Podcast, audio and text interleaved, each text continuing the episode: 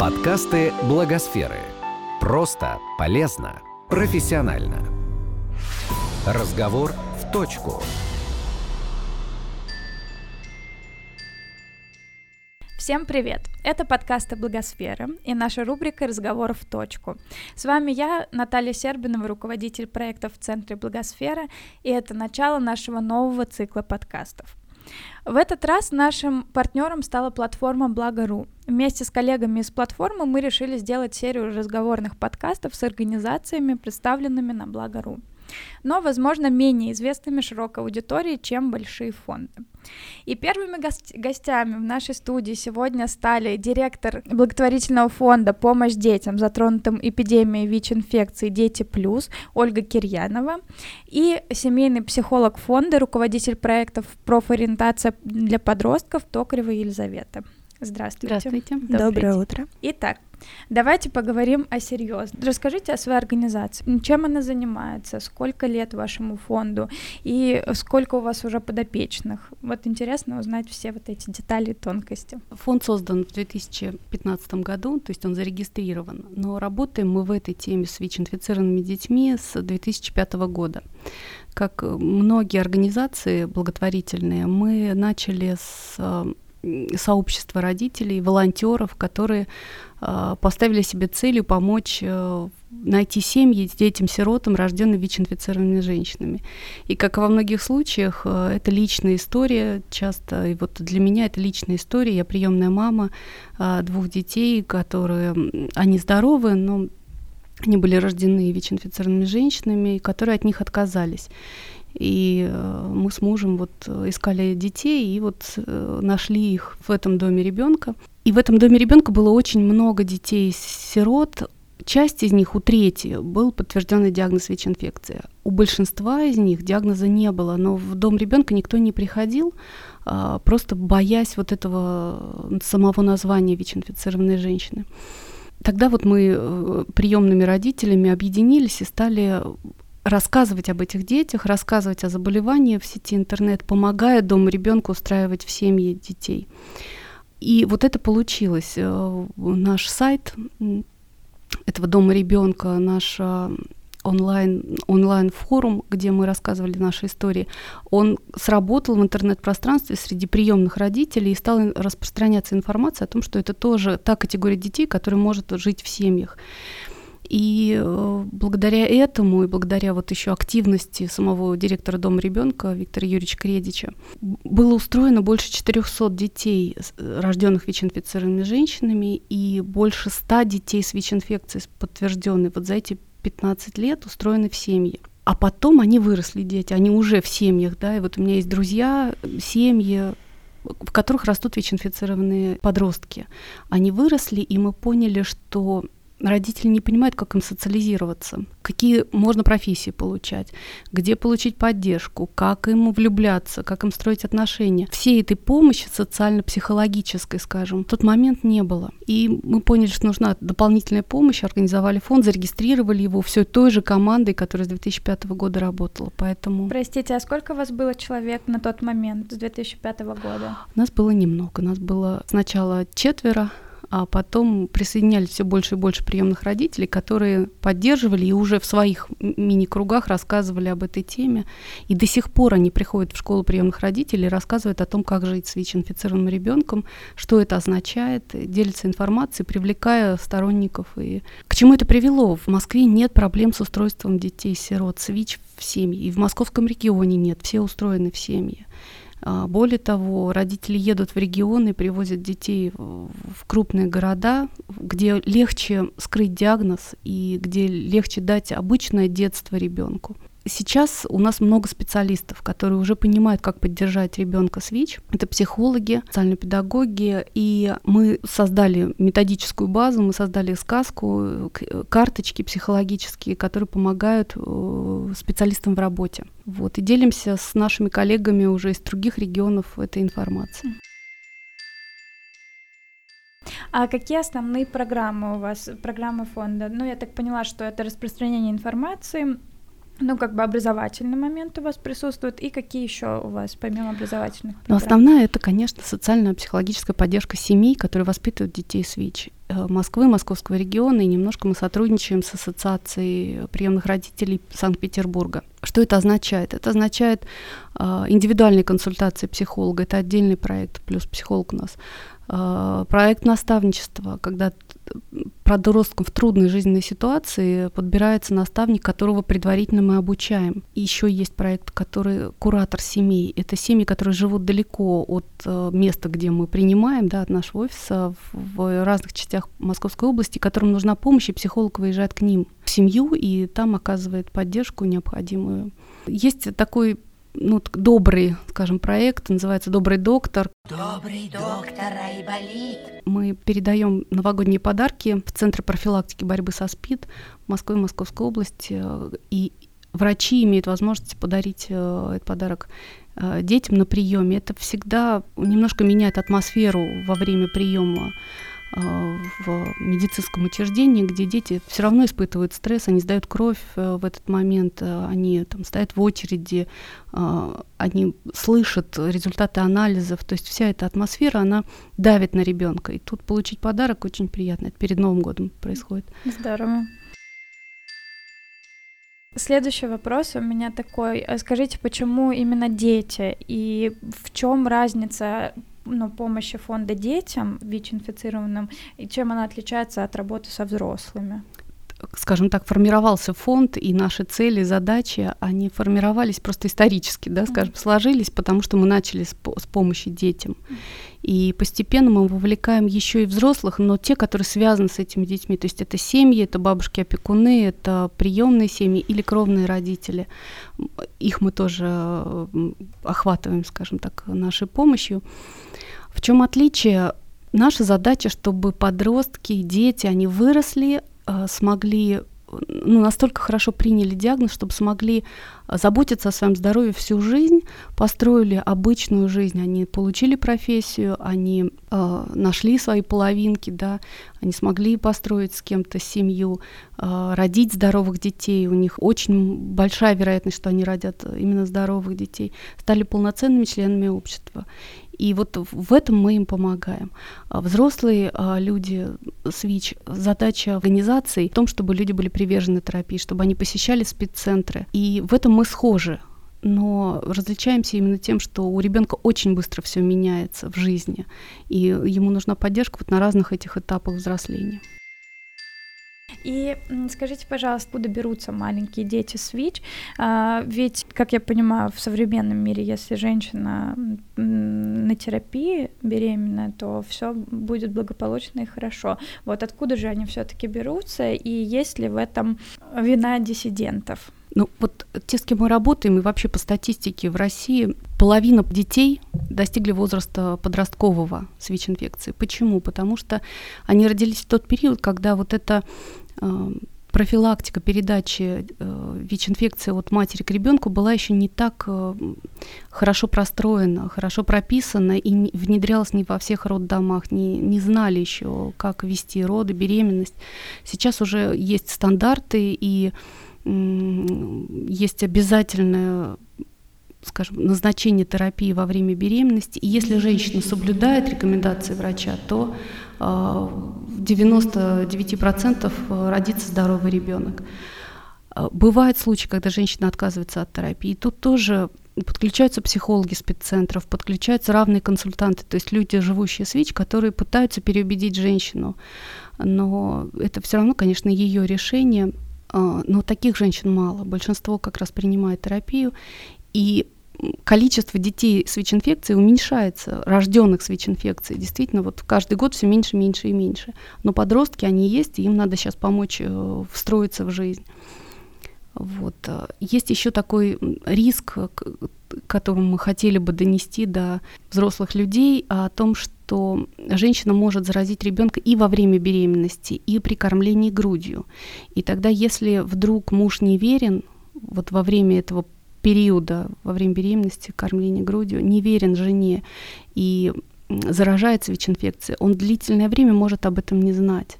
И он может принести ВИЧ-инфекцию в семью, и тогда случаются вот эти такие трагические для женщин ситуации, когда они, желая самого лучшего ребенку, долго кормя грудью, там, до двух лет, например, да, а на самом деле заражают его ВИЧ-инфекцией. Поэтому я в этом смысле призываю к верности, к тому, чтобы люди включали голову все-таки. Да, это большая ответственность за детей в любом случае лежит на родителях. И, к сожалению, насколько они помогают детям, ровно настолько же они могут и искалечить, скажем так, жизнь. А, Елизавета, хотелось бы с вами побеседовать. Скажите, пожалуйста, в чем специфика работы с детьми? А, я бы разделила всех детей на две категории. Это как бы дети младшего возраста и подростки. И для той и для другой категории очень важна поддержка взрослых, значимых взрослых, которые их окружают. И важно, чтобы сами родители, специалисты э, обладали верной информацией о диагнозе и могли спокойно об этом разговаривать. От этого зависит то, насколько они смогут поддержать ребенка, насколько верно они смогут донести информацию о диагнозе, потому что иногда мы сталкиваемся, что родители рассказывают либо как-то очень поверхностно, что они приходят домой и говорят, у тебя ВИЧ. И тогда ребенку приходится как-то с этим справляться, он ищет информацию где-то в интернете, а в интернете она ну, далеко не всегда верна и может быть что-то абсурдное. Или они могут сказать, что ты знаешь, твой диагноз, он тебя пожирает изнутри. И тогда ребенок продолжает жить э, ну, в течение нескольких лет, и он думает, что он умирает. И это далеко не соответствует реальности. То есть важно, чтобы взрослые знали, что этот э, диагноз э, хронический, но лекарства нам помогают его поддерживать. И, соответственно, в подростковом возрасте мы сталкиваемся с юношеским максимализмом, когда дети говорят о том, что подростки, что мы не хотим больше принимать лекарства, э, мне все равно на мою жизнь, появляются вопросы о смысле жизни. И тогда важна уже как бы комплексная поддержка для того, чтобы мы могли объяснить детям о том, что это действительно значимо для их здоровья, и э, помочь э, принять диагноз.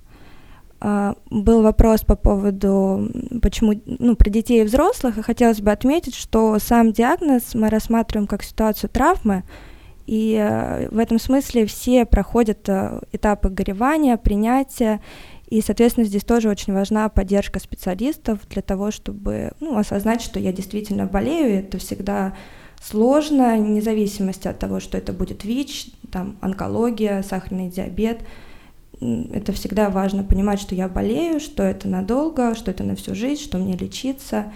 И чем лучше ты это осознаешь, тем а, лучше ты сможешь адаптироваться к обществу и сможешь как-то вовремя даже обратиться к врачу.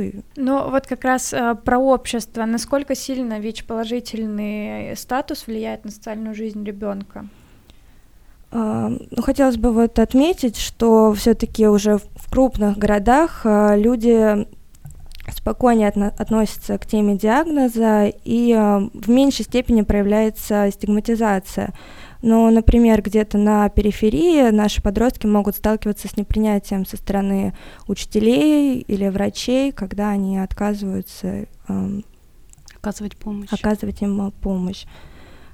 Но и на самом деле в нашем регионе тоже подростки периодически сталкиваются с тем, что они могут рассказать, э, допустим, в школе о своем диагнозе, и тогда сверстники начинают устраивать буллинг и называть наших э, ребят какими-то разными неприятными словами, связанными с диагнозом. И здесь большой вопрос по тайне диагноза. А, большинство подростков старается соблюдать тайну диагноза и не рассказывают окружающим, но здесь, э, конечно, важна поддержка со стороны родителей, которые говорят о том, что ты знаешь, не стоит рассказывать, потому что ну, мы никогда не знаем о том, как э, другие люди могут отреагировать.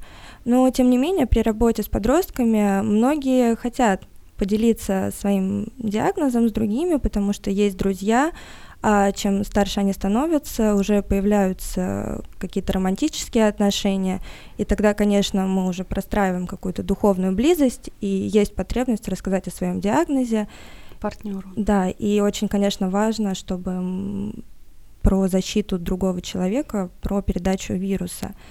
И, например, когда они рассказывают, многие могут это делать, э, вот прям проявляя во всей красе свой юношеский максимализм, и не доносят грамотную информацию о своем диагнозе. И тогда они могут сталкиваться с, ну, с каким-то протестом и нежеланием другого взаимодействовать с ними. Но вот, например, недавно был случай, когда девушка рассказала своему молодому человеку о своем диагнозе, она к этому шла долго, в течение там, 8 месяцев, а, и мы с ней проводили на этот счет беседы. И ну, так здорово получилось, что она мне скинула свою переписку, и у меня была возможность проанализировать, как она это делает.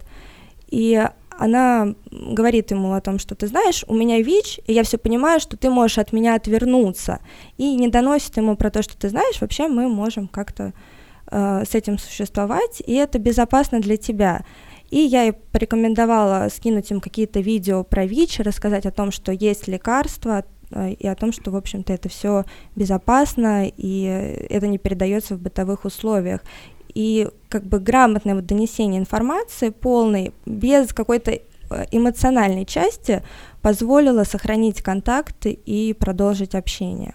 То есть опять важна поддержка специалиста на разных этапах взросления ребенка. И мы именно это выстраиваем в Москве, Московской области и стараемся делиться с другими регионами. Ну, то есть тут важен момент конкретно и родителей просветить в данном вопросе, подготовить им к тому, чтобы они уже в сознательном возрасте могли ребенку донести, и э, самих э, подростков, чтобы они тоже о своем диагнозе не говорили как о каком-то апокалипсисе, а о том, что это в целом нормальный диагноз, с которым люди существуют так же, как и с сахарным диабетом, например. Но при этом, конечно, важно, чтобы они говорили, выстраивая постоянные отношения, потому что мы им говорим о передаче вируса, да, о том, что это все-таки заболевание и так далее. Мы их этому учим, но вот э, жи- жить им страшно, выстраивать первые отношения им страшно. Ну, да, а еще у меня такой вопрос к вам. К сожалению, вокруг этого диагноза очень много мифов. И, например, когда в школе, в классе появляется ребенок с ВИЧ э, статусом, то есть э, к нему, естественно, неадекватное отношение в первую очередь со стороны родителей, которые переживают, что он перезаражает всех детей, и все, класс будет просто весь больной. Вот э, развейте, пожалуйста, мифы и в какой ситуации ребенок точно может заразиться, а в какой ни при каких обстоятельствах он не заразится. Вирус ВИЧ самый изученный вирус на, на Земле. Mm. И вот за все время, это больше 30 лет, даже 40 наблюдений за вирусом, не было ни одного случая передачи от, э, ВИЧ от ребенка к ребенку. Не передается он воздушно-капельным путем при укусах, при попадании крови на неповрежденную кожу. Это все то, что может произойти в школе, в саду и так далее. Более того, уже наш практический опыт, э, который состоит в том, что приемные родители брали детей к себе в семью, к своим здоровым детям, и уже больше 10 лет дети живут в семьях, ВИЧ не передается таким образом, все здоровы в семьях. Самое главное — иметь достоверную информацию. Если вы чего-то испугались, если вы вдруг узнали о том, что в школе есть ребенок с ВИЧ, прочитайте достоверную информацию. Например, есть сайт Министерства здравоохранения Российской Федерации, ospidi.ru по-английски пишется, где все и о детях, и о взрослых, и о путях передачи, все написано. И надо понимать, что если мы не будем менять отношение к людям с ВИЧ, не будем принимать их, да, и детей с ВИЧ в том числе, дружить, поддерживать и так далее, то очень быстро заболевание распространится до такой степени, что и в вашу семью придет ВИЧ. Вы узнаете о том, что у кого-то из родственников ВИЧ, и тогда вы непременно измените к этому отношение, но будет уже поздно. Надо сейчас э, начинать думать э, о том, как мы относимся к людям, живущим с ВИЧ, к детям в том числе.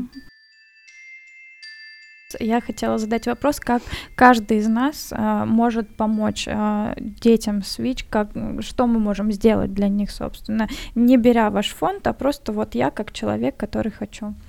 А, ну, я хотела бы вот поделиться своим опытом. Я пришла не так давно в благотворительный наш фонд, и я не знала сама о диагнозе, у меня было такое ожидание, что это дети смертельно больны.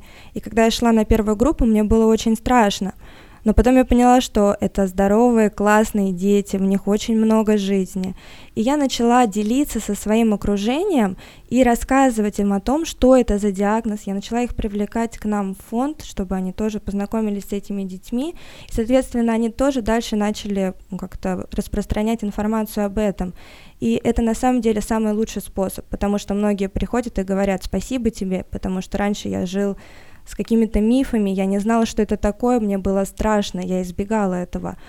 И мне кажется, э, это была бы самая лучшая поддержка, когда, если вы прослушали и рассказали своим друзьям, знакомым о том, что ты знаешь, на самом деле это леч, ну, не лечится, мы можем это поддерживать, они могут жить, и это как бы безопасно, и мы все отвечаем за это, как они, так и мы, за нашу безопасность и за наше здоровье. Я еще раз тогда повторю пути передачи ВИЧ-инфекции. Mm-hmm. Да, это половой путь, это э, кровь в кровь, э, при переливании крови, да, или при э, инъекционных наркотиков употребления, или при э, татуировках. Вот когда делают татуировки, очень велик риск заражения э, молодежи. И э, от матери к ребенку. Все. Других путей нет. То есть, если вы, вот взрослый человек в голове у себя просто простроит э, свою жизнь и поймет, вот где я могу с этим столкнуться, то и тогда такой страх перед ВИЧ-инфекцией уйдет. Но надо все равно быть а, на стороже, потому что заболеваний, передаваемых половым путем, много. И один из них ВИЧ-инфекция. И это действительно проблема в нашей стране. Вот. Но эта проблема не касается детей, рожденных с ВИЧ. Вот они, помимо того, что они да, там блондины, брюнеты, кто-то талантлив э, в гимнастике, кто-то в музыке, они еще родились с вот этим заболеванием, у них не было выбора. И сейчас э, их не так много, их всего ну, больше 12 тысяч на всю страну. Они не могут никого заразить, они каждый день принимают терапию, и за их состоянием здоровья ведется очень жесткий контроль. Раз в три месяца они сдают кровь на анализ, который проверяет и уровень э, вируса в крови, и вот их э, состояние иммунной системы. То есть они наиболее обследованные дети. Даже бывают ситуации, когда все в классе заболели, а дети на антиретровирусной терапии не болеют. А, но они все равно на терапии. Иногда у них болит живот от этой терапии, иногда голова, то есть по-разному проявляется.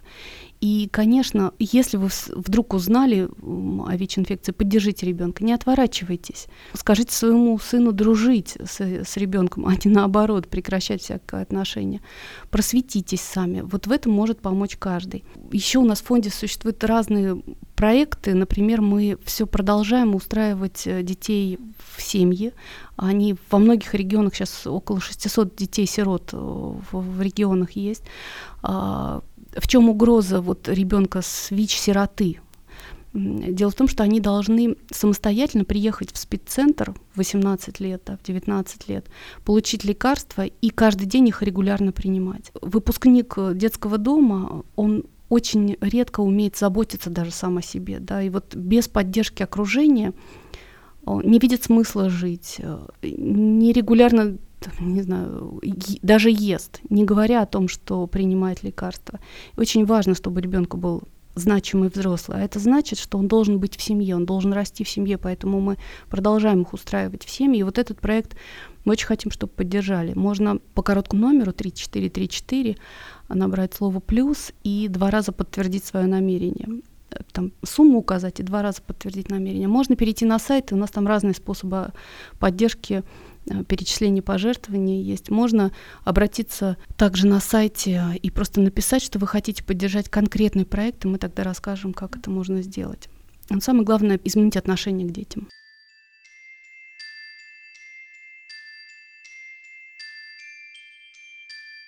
А еще у меня такой, наверное, материальный больше вопрос, а насколько доступно лечение вообще? Ну, если мы не берем помощь фонда, например, вообще в стране, насколько э, лечение, оно доступно для всех граждан? Лечение ВИЧ-инфицированных людей прописано у нас в законе, оказывается бесплатным. То есть э, все препараты выписываются бесплатно, контроль за анализами крови тоже проводится бесплатно. А, все дети, которым необходимо лечение, сейчас э, родителям предлагается практически с рождения начинать лечить ребенка. Оно бесплатно и э, стараются максимально подобрать те схемы, которые э, лучшим образом ребенку подходят. Перебои с лекарствами есть, но это как бы не наша часть работы фонда. Мы уже работаем именно с поддержкой детей, которые находятся на лечении. Но и, конечно, ну, я не считаю, что кто-то хочет, чтобы детям было плохо. Наоборот, делается все, чтобы и лекарства были, и э, врачи могли оказать максимальную помощь.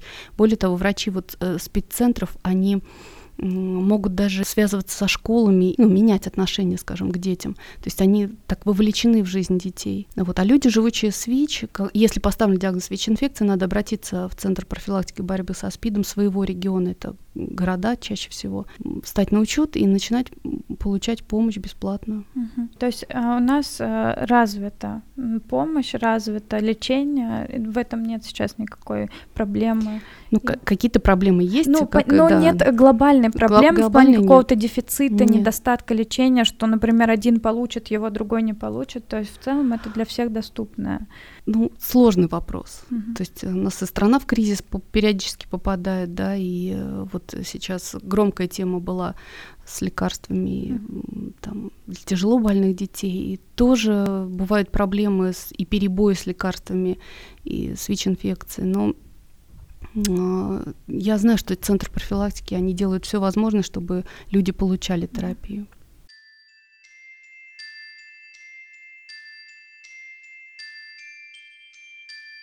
И, Елизавета, напоследок хотелось бы задать еще один вопрос. Вот ребенок, он э, принимает терапию. Например, он рождается, и он с детства ее принимает, принимает, принимает. И в какой-то момент жизни э, он подрастает, он начинает думать, и у него логичный вопрос назревает, зачем я это делаю? Ну, невозможно всю жизнь принимать витамины. Вот как ребенку лучше донести, что это такое, почему он так делает, и как вообще с ним поговорить о диагнозе правильно? А, в нашей стране многие откладывают этот момент, э, когда начинают рассказывать о диагнозе. Думают, что сейчас я поберегу маленького ребенка, а потом в подростковом возрасте уже расскажу о том, что он э, болен. Но, как правило, это заканчивается какими-то протестными реакциями. Поэтому лучше начинать подготавливать э, ребенка к раскрытию диагноза с более младшего возраста. Например, к нам в фонд ходят на группы дети с 7 лет. Естественно, мы с ними не разговариваем о том, что у ребенка есть ВИЧ, но мы подготавливаем его психологически, то есть мы смотрим, чтобы он хорошо понимал свои чувства, чувства другого и разговариваем с ним о том, что такое здоровье, о том, что существуют разные болезни, о том, что существуют разные вирусы. И, например, в нашем э, фонде была разработана сказка «Капельки здоровья», которая рассказывает о маленьком принце, который э, когда-то ну, заразился, и в его стране не было людей, которые тоже этим болеют и он отправился на поиски волшебного лекарства, которое помогло ему жить. И это такой способ объяснить ребенку на таком метафорическом уровне, для чего он принимает лекарства, что они поддерживают его жизненные силы. И в этом смысле ребенок оказывается подготовленным к тому, что есть болезнь, и ее можно поддерживать с помощью лекарств. Ну, еще хотела бы сказать, э, в зависимости от того, какие вопросы ребенок задает по сказке, мы понимаем, готов ли он к тому, чтобы ему рассказать диагноз. То есть, если ему интересно, если он э, себя соотносит с принцем и говорит, да, я тоже вот пью лекарства, капельки здоровья, а, реагирует на там разные ситуации, в которые попадает эм, принц, то мы понимаем, что ребенок готов, уже можно более интенсивно говорить о диагнозе и в конце концов сформулировать, что он болеет вирусом иммунодефицита человека. Но это вирус. Вирусов много, он уже об этом знает а, что существуют хронические заболевания, он тоже об этом знает, как вирус действует в крови, он тоже об этом знает. И вот эта информация о вирусе тогда ложится в его жизнь очень гармонично. И некоторые дети даже говорят, ой, я думал, я умру, у меня там рак, а это ВИЧ, и я буду жить. И вот вот это ощущение, что я пью лекарства и со мной будет все в порядке, вот это очень важно сформулировать ребенку, чтобы он гармонично рос и взрослел. Да, хотелось бы такой отметить момент, может быть, там и для специалистов, и для родителей, что не стоит ребенку приходить и в один день говорить о том, что у тебя ВИЧ. Это звучит страшно. А, лучше начинать постепенно. Сначала поговорите с ребенком о том, что такое здоровье, как мы о нем заботимся. Потом поговорите о том, что бывают болезни, разные вирусы, что есть вирус гриппа, который проходит, но есть какие-то болезни хронические, которые длятся в течение всей жизни. Ну, вот какую-то преподнесите эту информацию, посмотрите, как ребенок на это реагирует, что он думает, потому что многие дети дальше не хотят знать о том, что что у него Более за... подробно. Да, как называется его диагноз. Уточните у ребенка, хочет ли он об этом знать. И если как он называется, и если он даст свое согласие, тогда вы уже можете сказать. есть такой лайфхак, что мы стараемся не говорить э, ВИЧ, а произносим э, полностью вирус иммунодефицита человека. Тогда это звучит э, более безопасно и как-то не так страшно. Ну, тоже такой маленький. Момент. Я помню, мне было лет 13, наверное. Э, у меня очень сильная реакция была на манту. Но она была у меня по той простой причине, что я аллергик дикий, и меня раздувало всегда. Но никто не верил, что на манту может быть аллергия. И как-то раз мы, ну, первый раз, когда у меня это сильно все раздулось, мы пришли к врачу, и она смотрит на мою манту, еще никаких совершенно не было анализов, и она мне говорит, ну, поздравляю, у тебя туберкулез, а мне 13. И как бы и я сижу и думаю, что делать дальше. Там такая престарелая бабульчика сидела, врач такая прям закаленная. Я думаю, ну, все. Она говорит, ну, поедешь в реабилитационный центр. И для меня это было ужасно просто. Ну, то есть вот я с таким сталкивалась. У меня, правда, по другой причине, но все равно. И я помню просто эти жуткие процедуры, когда меня обследовали по 10 тысяч раз. В итоге ничего, конечно, не установили, но было неприятно, довольно неприятно. Родителям еще очень часто сообщают, что у ребенка ВИЧ. Вот если ребенок, такие бывают случаи очень редко, а, заразился другим каким-то способом или очень поздно выявили, что ВИЧ-инфекция не в родах, да, вот позже заразился, и э, могут врачи в больнице сказать, да спит у вас, спит, вот э, маме ребенка сказать вот это. И это, конечно, травма и самой маме. Как она потом спокойно может разговаривать с ребенком о ВИЧ-инфекции? Не, не может. Нужна поддержка маме, нужна поддержка ребенку. Это все мы делаем. И мы, вот на, задача в том числе Лизы, сформировать про, безопасное пространство среди подростков, где они могли бы спокойно обсуждать ВИЧ-инфекцию. А другие психологи у нас работают над клубом для родителей, где они тоже могут спокойно говорить о своих проблемах, а, не боясь. Это ну, люди, находящиеся в одинаковом положении, не понимают себя э, как бы друг друга лучше всего. Ну, здорово, что есть атмосфера, в которой люди могут получать поддержку. И классно, что все-таки в России есть вот этот рыво, прорыв, скажем так, и мы уходим от э, как, каких-то штампов и вот этой зашоренности, которая у нас была вот еще буквально недавно. Вот. Но она, конечно, продолжает оставаться, поэтому, друзья, всех призываю к тому, чтобы мы все вместе боролись с этим и разрушали эти жуткие мифы. Мифы, да, но обследовались на ВИЧ-инфекцию. Ну, это, это безусловно, это да. очень важно. Ну, и в первую очередь нужно заботиться о своем здоровье. Да. Вот. Бы хотелось даже добавить про то, что многие кровные родители боятся обращаться в фонд, и как раз здесь важно о том, что у нас безопасное пространство, и к нам всегда можно прийти, поговорить и найти какую-то поддержку. Угу. А, на этой позитивной ноте мы будем заканчивать наш подкаст. Мне кажется, беседа получилась очень интересной, очень глубокой. Надеюсь, вам понравится, дорогие слушатели. Напоминаю, что с вами были подкасты Благосферы. Спасибо, что вы с нами, что вы нас слушаете. И сегодняшний выпуск начинает совместную серию подкастов Благосферы и платформы Благо.ру. Сегодня с нами и для вас вели диалог э, директор э, фонда «Помощь детям, затронутым эпидемией ВИЧ-инфекции Дети Плюс» Ольга Кирьян Ульянова и семейный психолог фонда Токарева Елизавета. Спасибо вам большое за такой содержательный диалог. А для вас, дорогие слушатели, мы хотели бы напомнить, что вы можете слушать наши подкасты на любой удобной для вас платформе. Их довольно много, поэтому iTunes, Google подкасты, SoundCloud, ВКонтакте, Яндекс Музыка или сайт нашего центра. Любое выбирайте, слушайте и наслаждайтесь. Ставьте нам оценки, оставляйте комментарии, мы будем очень рады. До встречи! Встречи. Спасибо вам большое и всем хорошего дня. Хорошего дня. Спасибо. До свидания.